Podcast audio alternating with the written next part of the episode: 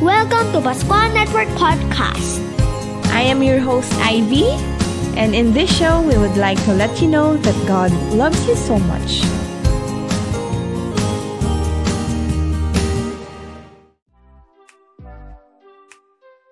Welcome back to Pasqual Network. Kamusta po kayong lahat? And this time, I would like to share with you ang message about the promises of the Lord.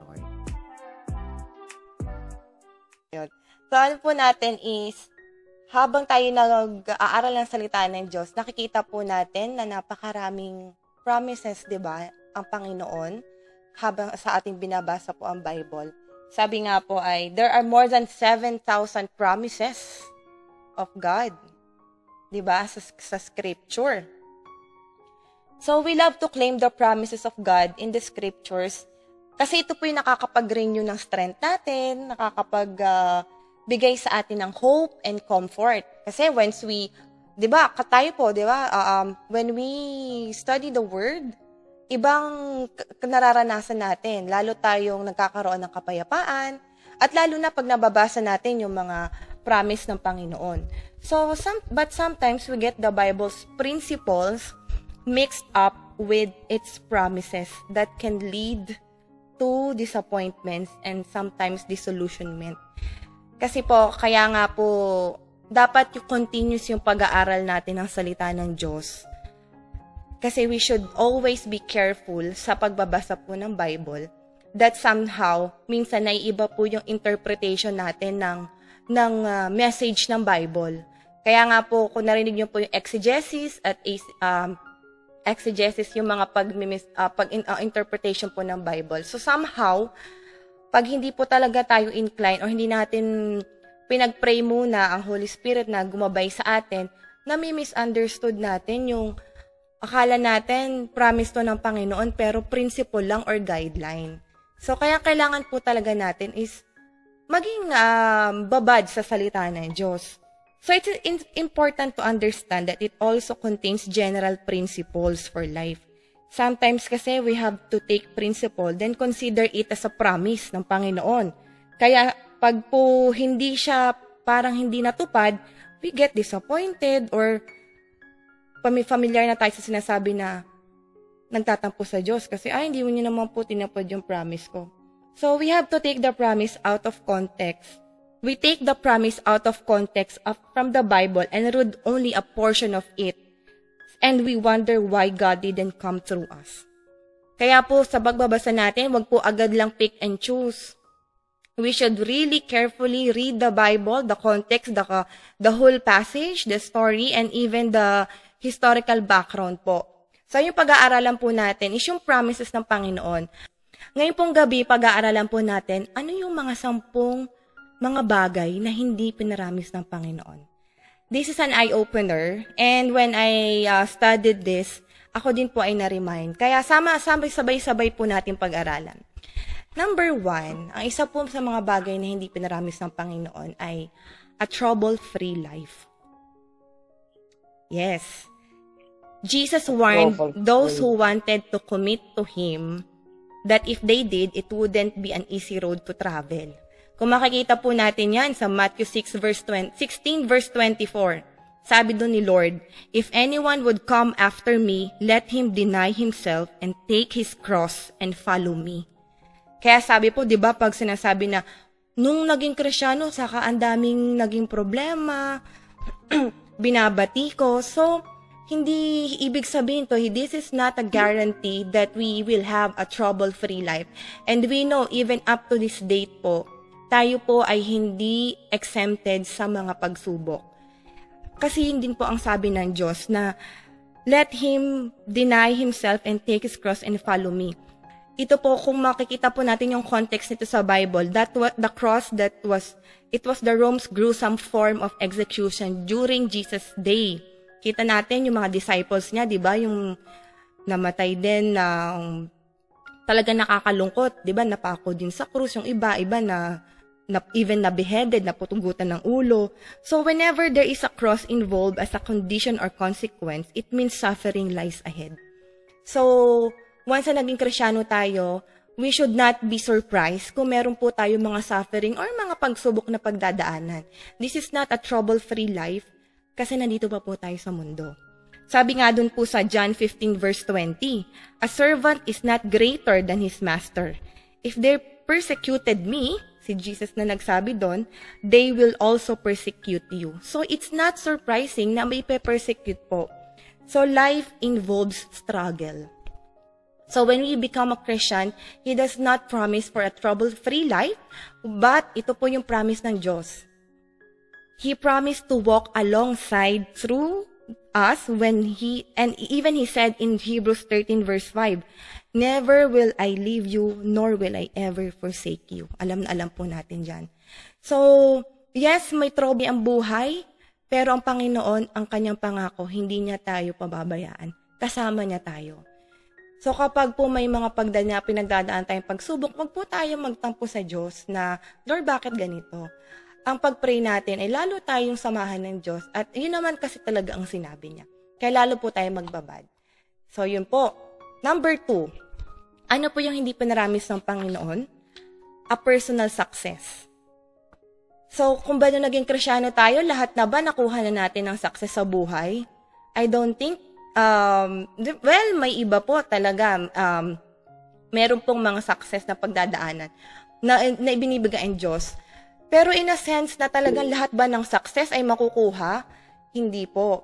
There are principles throughout the Bible that suggest if we do a certain thing, then it is likely to happen.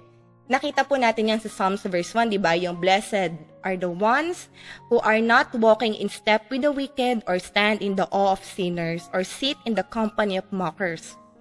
Rather, if we delight in God's law and meditate day and night, then whenever, whatever we do, we prosper. O, di ba? Ang linaw nun.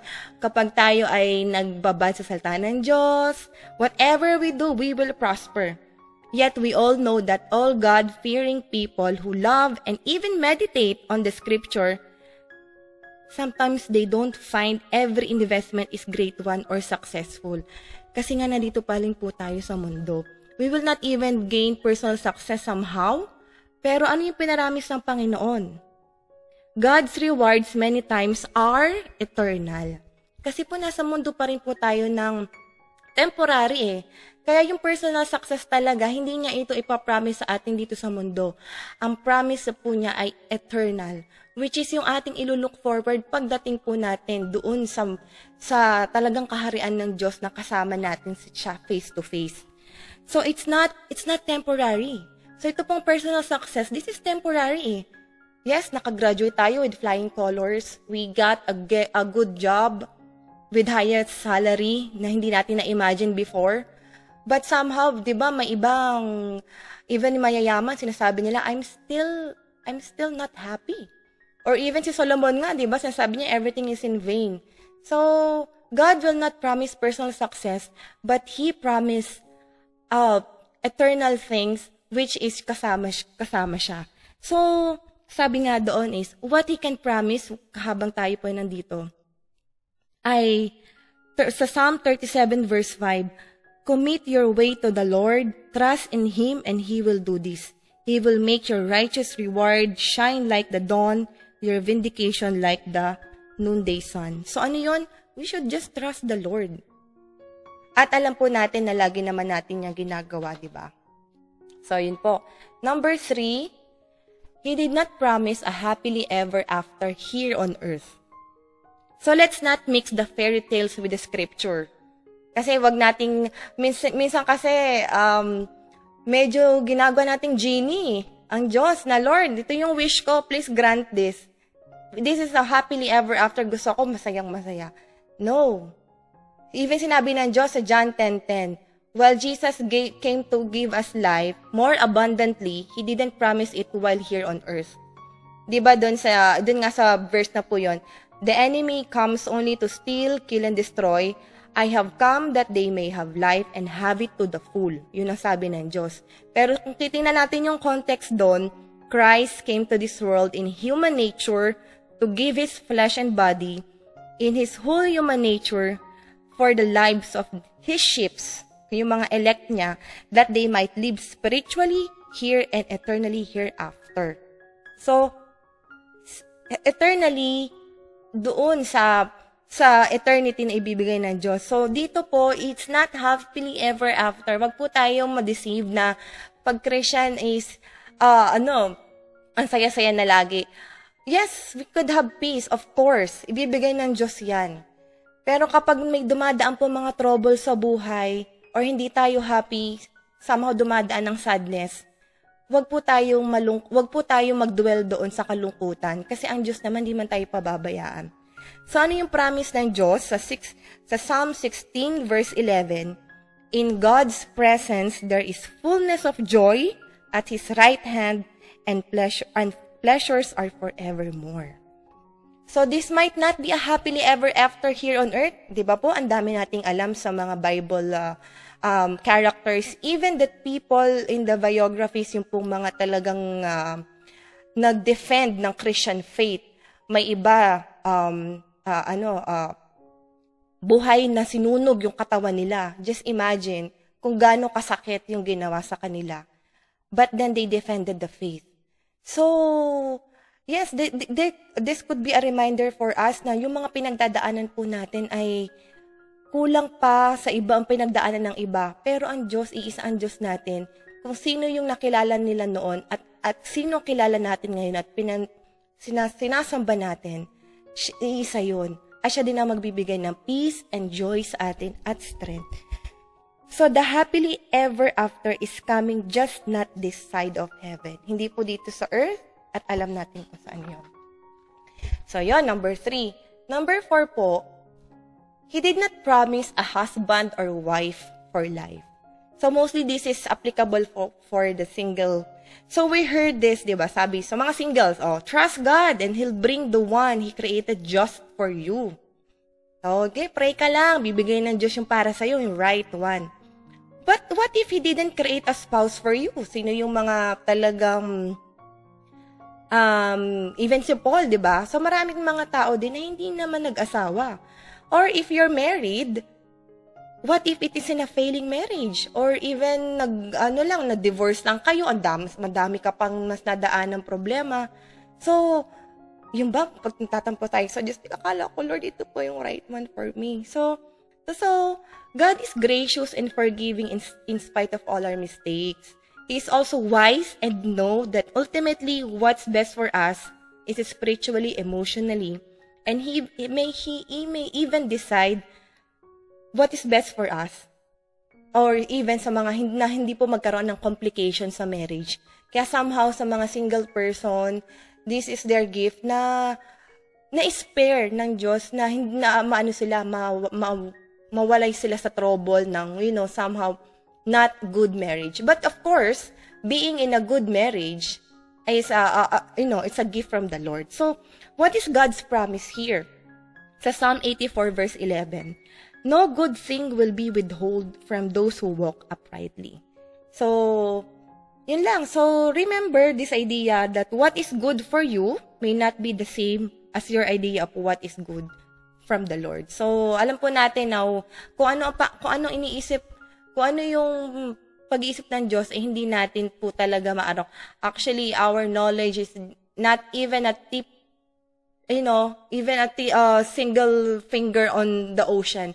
Hindi po natin talaga ma masasa, masasakop kung ano talaga ang, you know, ang kaalaman ng Panginoon. Kaya, let's just trust in the Lord. So, number five, ano po yung hindi niya pinaramis? A fulfilling ministry. Okay.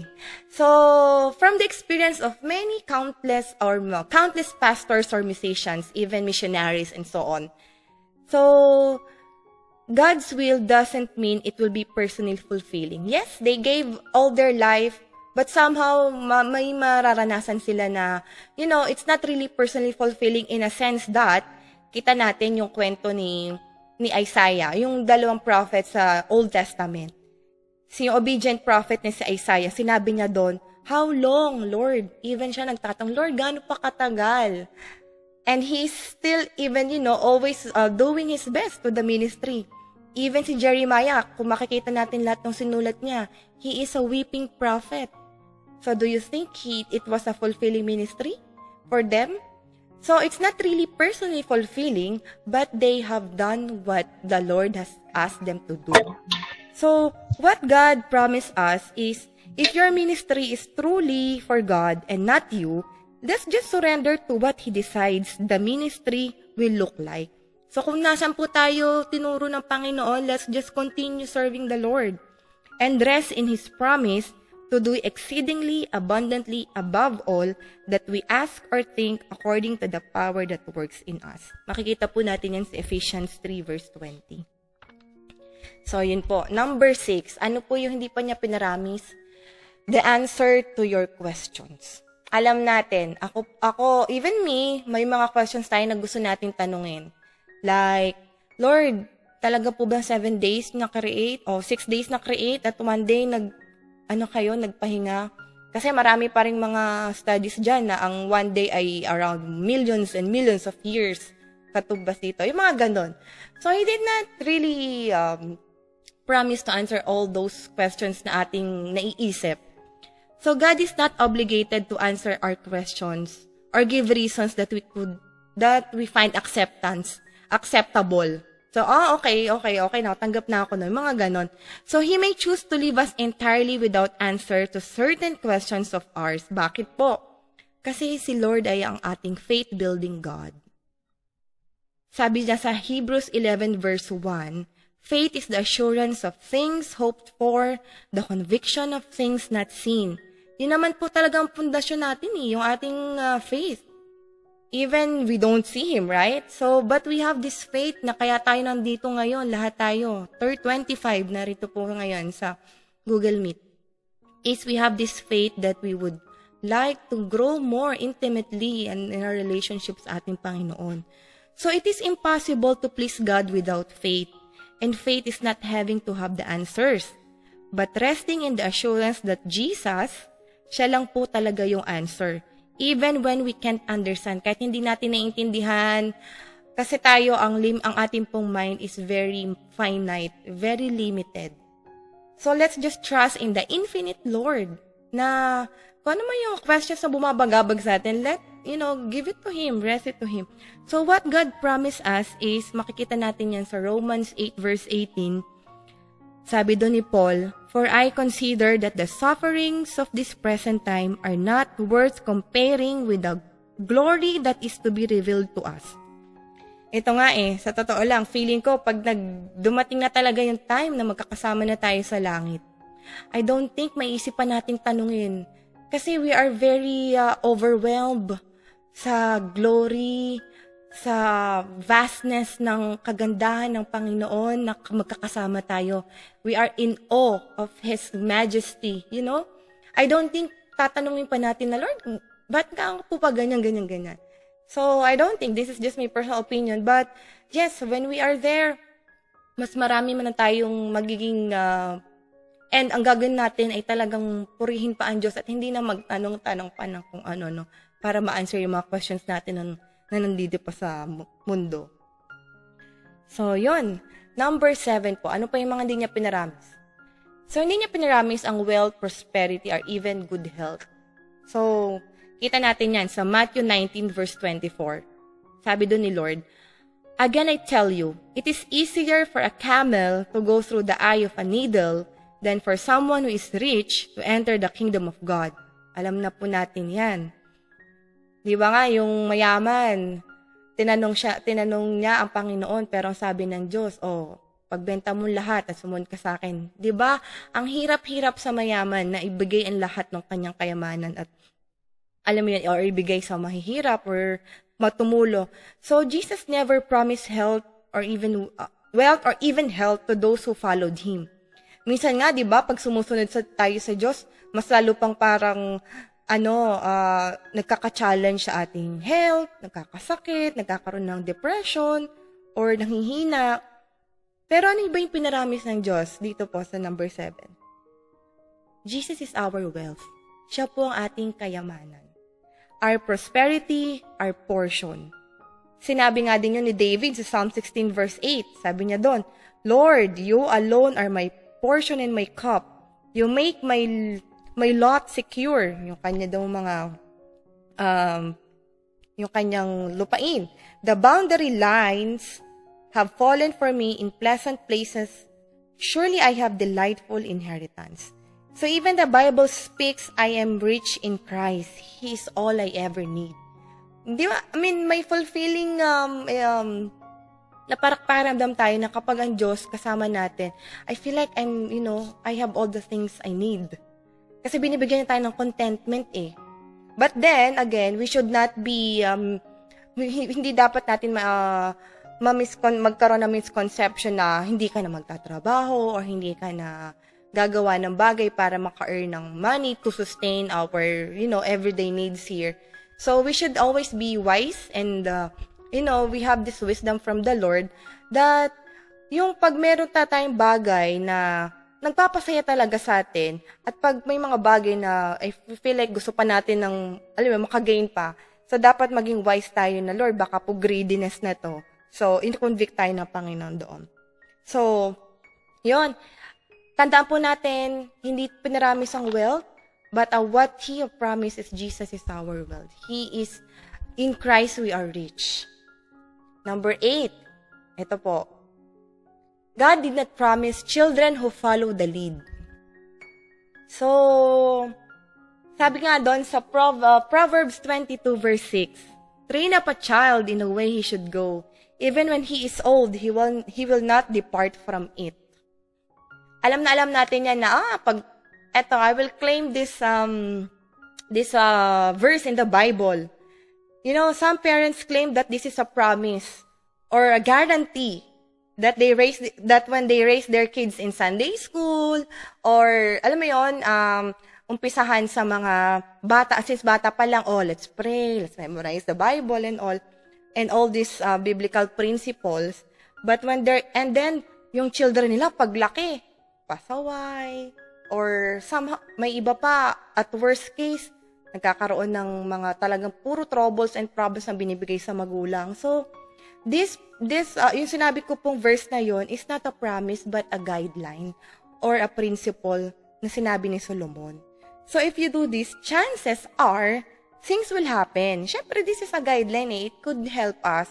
But not a guarantee na ang, ang mga anak natin ay talagang, well, we are should be very happy and, alam niyo, magpasalamat tayo sa Diyos kung talagang sinusunod nila. Pero, hindi po talaga siya, I mean, I know some, some servants of the Lord na talagang even their children are, yun lang, talagang nagpasaway po sa, I mean, parang hindi ganun yung, hindi sinundan yung step ng magulang.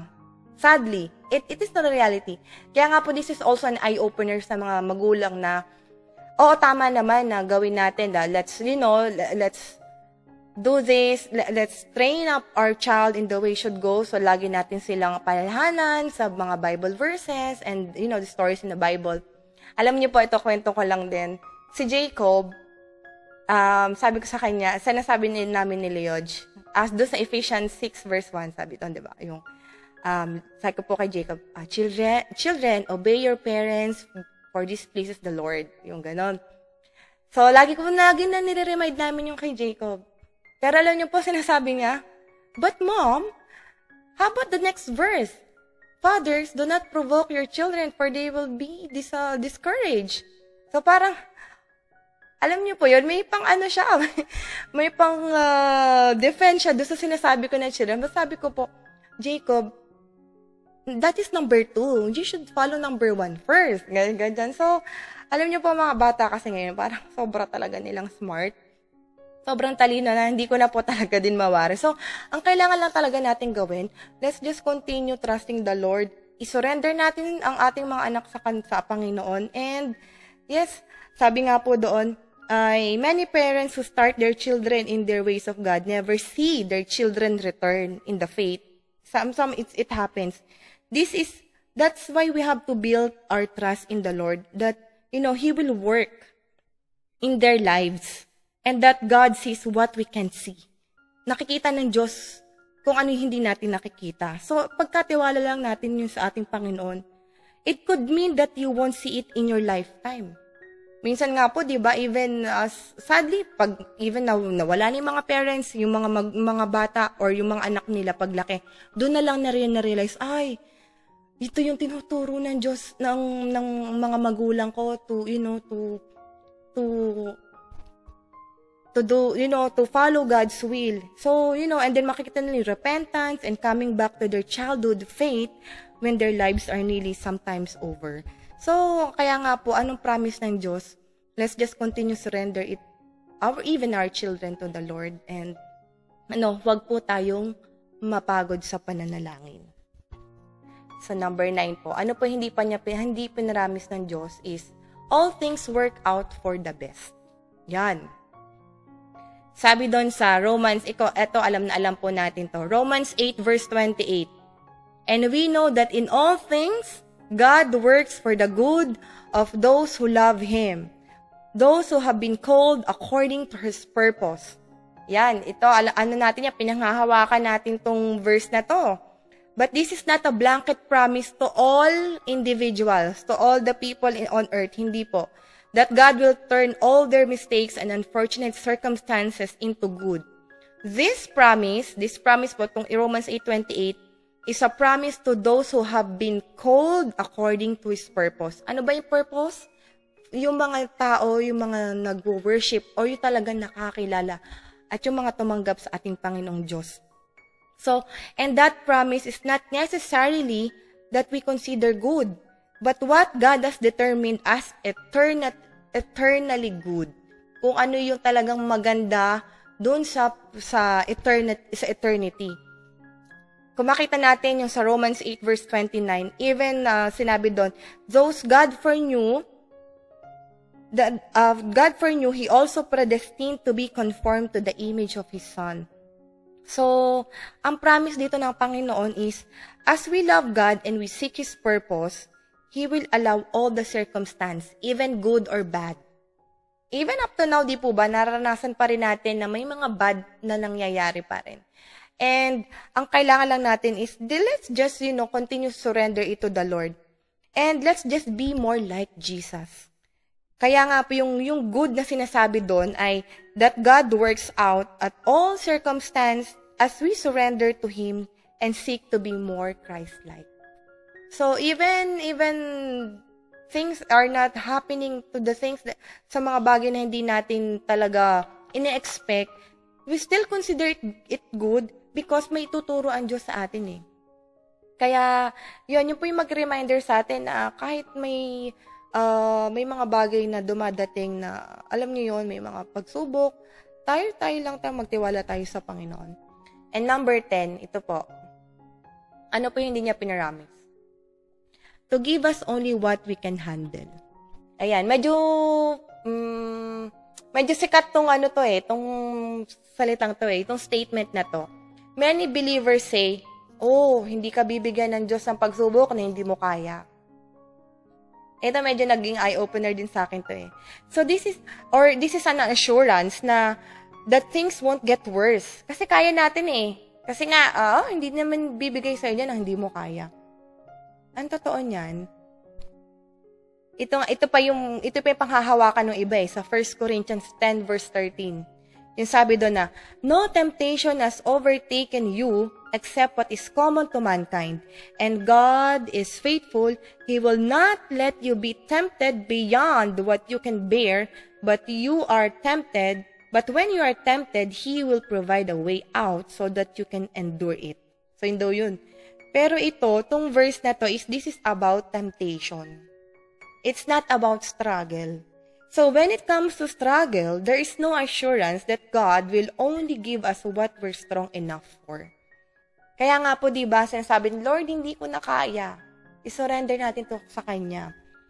Kasi on the contrary, even God will give us more than what we cannot handle. More than what we can handle. Kasi, ano pong ibig sabihin? Ano yung promise niya doon? So we can depend on Him. Para magtiwala lang tayo sa Kanya. Kasi ang mga bagay talaga, sino ba, magka, sino ba may gusto na magkaroon ng problema? Magkaroon ng karamdaman o magkaroon ng mga, mga pagsubok sa buhay? Diba? Hindi naman natin gusto talaga yon. Pero ang, ang, ano, ang pangako ng Panginoon is, let's depend on Him. Kasi siya ang magbibigay sa atin ng strength. So, sabi nga din sa Matthew eleven twenty-eight verse thirty, um, kayo na lang po yung mag, ano po noon sa personal Bible reading nyo, is, the, ito po yung promise niya na we will understand the reality of His strength in us. Or, ma, ma, ma, matututunan natin mag-obey sa Kanya. Kasi siya ang makaka, makakagawa ng mga bagay na hindi natin kayang gawin. Or, we will learn how to hide ourselves in Him. Talagang, Lord, sa'yo lang po ako kakapit kasi, Lord, hindi ko po kaya. And rest in His ability to shelter and protect us. Sabi din yun sa Psalm ninety-one verse one to two, one of my favorite uh, um, passage. So, yung promise niya doon ay, God will help us who admit that they can't help themselves. So, dito po kasi nasa, sinasabi na, ay, mga bagay na ah, kaya ko to is, somehow nagiging character natin is, alam niyo yun, tayo, tayo na, magre-rely tayo sa strength natin. Pero ang totoo, we should uh, admit to ourselves na si Lord ang kailangan natin.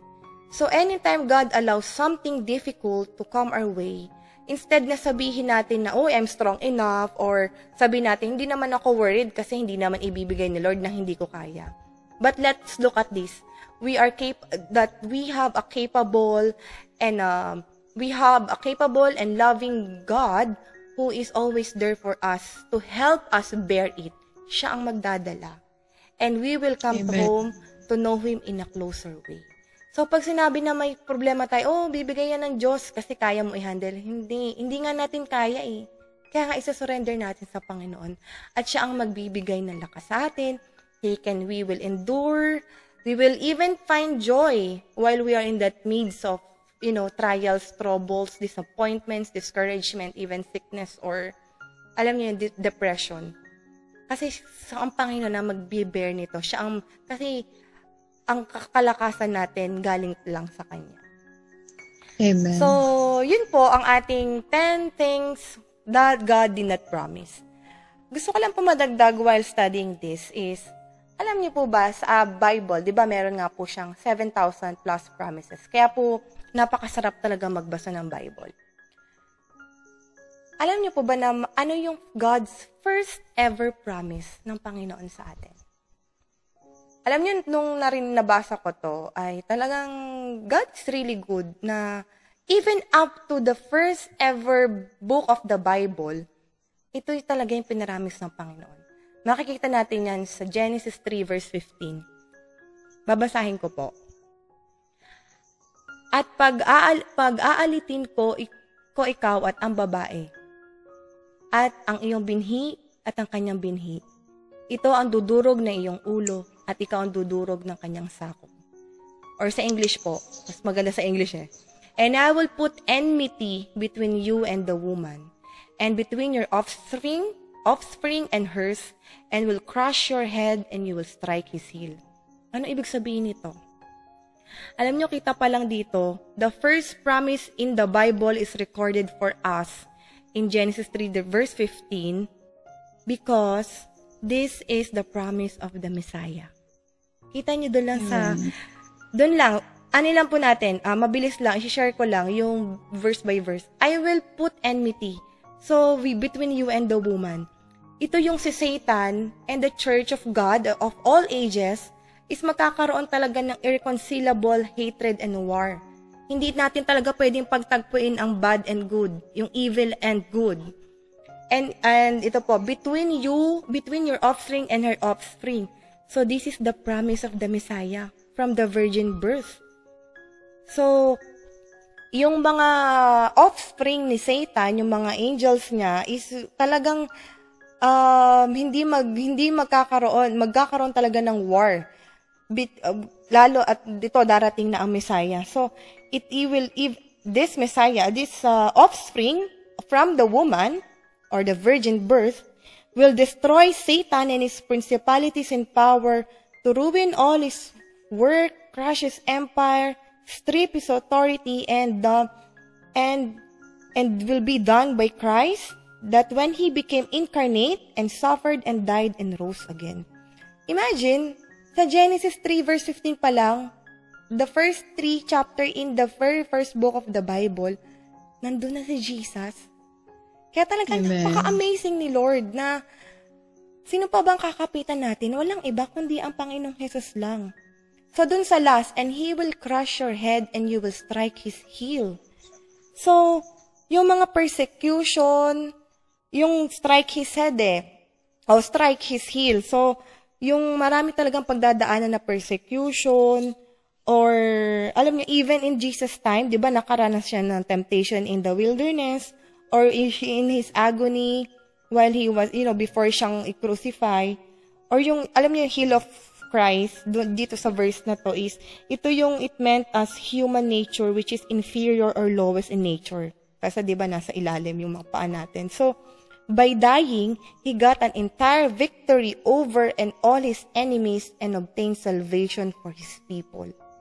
So, let's claim this promise. The first ever promise recorded in the Bible is about Jesus.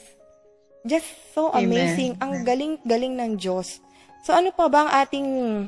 ang ating ipag, uh, like, ipagtatampo pag may mga bagay na hindi nakaayon sa gusto natin. Pero ang Diyos, ang Panginoong, ang ating Ama, pinangako ang ating Panginoong Jesus.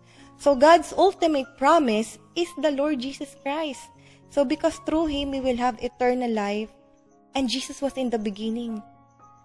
Even, you know, He's the Alpha and Omega. So let's look unto Him and continue to imitate His humility and faithfulness. So in conclusion po, before we end, just just a reminder that let's just soak ourselves. Lag po tayo magdig sa salita ng Diyos. Let's go, you know, let's just always read the Bible to get deeper in relationship with the Lord para las lalo nating maunawaan yung salita niya. So we have the wisdom from the Lord to understand His Word and not as just to pick and choose kung ano rin gusto natin or alam niyo yun, babaguhin natin yung interpretation para mag-fit sa gusto natin. No.